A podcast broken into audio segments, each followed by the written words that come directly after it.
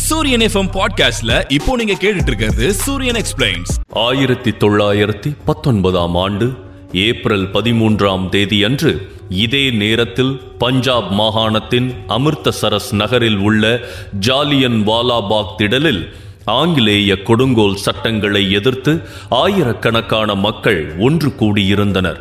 கூட்டத்தில் பெண்கள் குழந்தைகள் முதியோர்கள் என வயது வித்தியாசமே இன்றி பல்லாயிரக்கணக்கானோர் ஆங்கிலேய ஆட்சிக்கு முடிவு கட்ட வேண்டும் என்ற பெருங்கனவோடு அங்கு கூடியிருந்தனர்.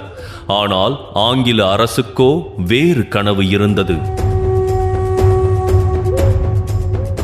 இந்த வாய்ப்பை பயன்படுத்தி எப்படியாவது இந்திய சுதந்திர போராட்டத்தை கொலை நடுங்கச் செய்ய வேண்டும் என்று திட்டம் தீட்டியிருந்தது.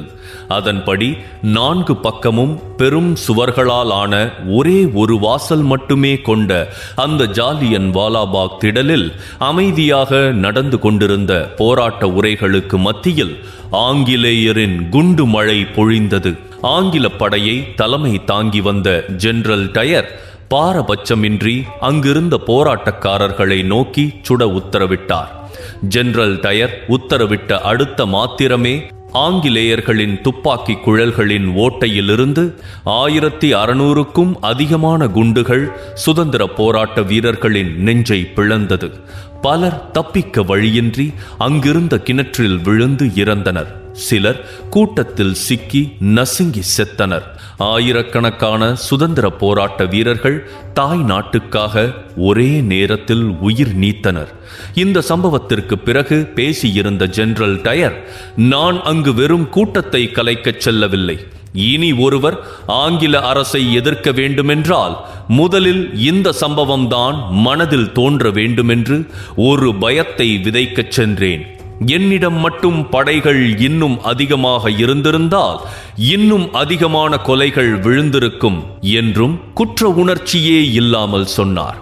சத்தியாகிரக போராட்டமும் பல்வேறு ஆங்கில சட்டங்களை எதிர்த்த நாடு தழுவிய போராட்டங்களும் துளிர்விட்டு கொதித்துக் கொண்டிருந்த காலம் அது. இப்போது இல்லையென்றால் எப்போதும் முடியாது என்று ஆங்கில அரசாங்கம் செய்த பெரும் போராட்ட அடக்குமுறை சம்பவம்தான் இது.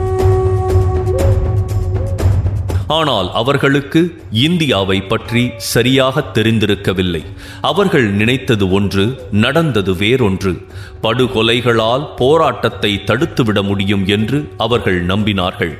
ஆனால் கொலை களத்தின் ரத்தம் எரிவாயுவை போல் போராட்ட தீயை காட்டுத் தீயாக்கும் என்று அவர்கள் எதிர்பார்க்கவில்லை.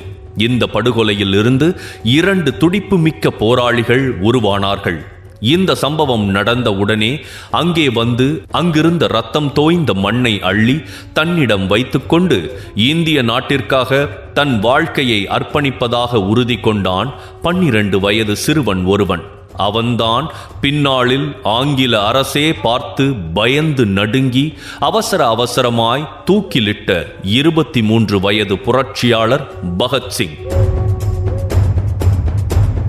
மற்றும் ஒரு சிறுவன் இந்த படுகொலைக்கு பழி தீர்க்க முடிவு செய்து சம்பவம் நடந்த நாளிலிருந்து இருபது வருடம் கழித்து லண்டனில் வைத்து ஜெனரல் டயரை சுட்டுக் கொன்ற உத்தம் சிங்.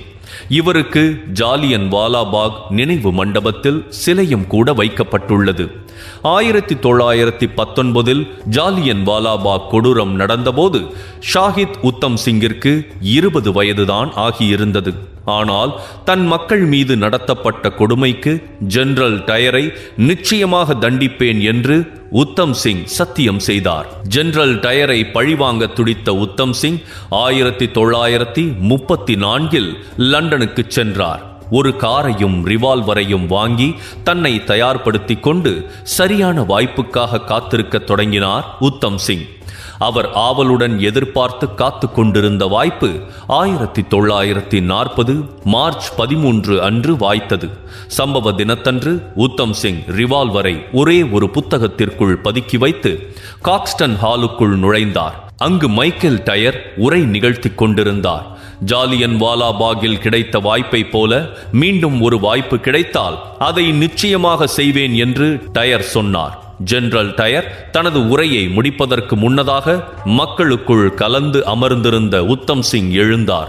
ஜாலியன் வாலாபாக்கில் பலரின் உயிரை குடித்த குற்றவாளி டயரின் உயிரை குடித்து இந்திய மக்களின் மனதில் பால் வார்த்தார். இருபத்தி ஓரு ஆண்டு காலமாக மனதை பாடாய் படுத்தி உறங்க விடாமல் செய்து கொண்டிருந்த சபதத்தை நிறைவேற்றிய பின்னர் உத்தம் சிங் தப்பி ஓட எந்தவித முயற்சியும் செய்யவில்லை.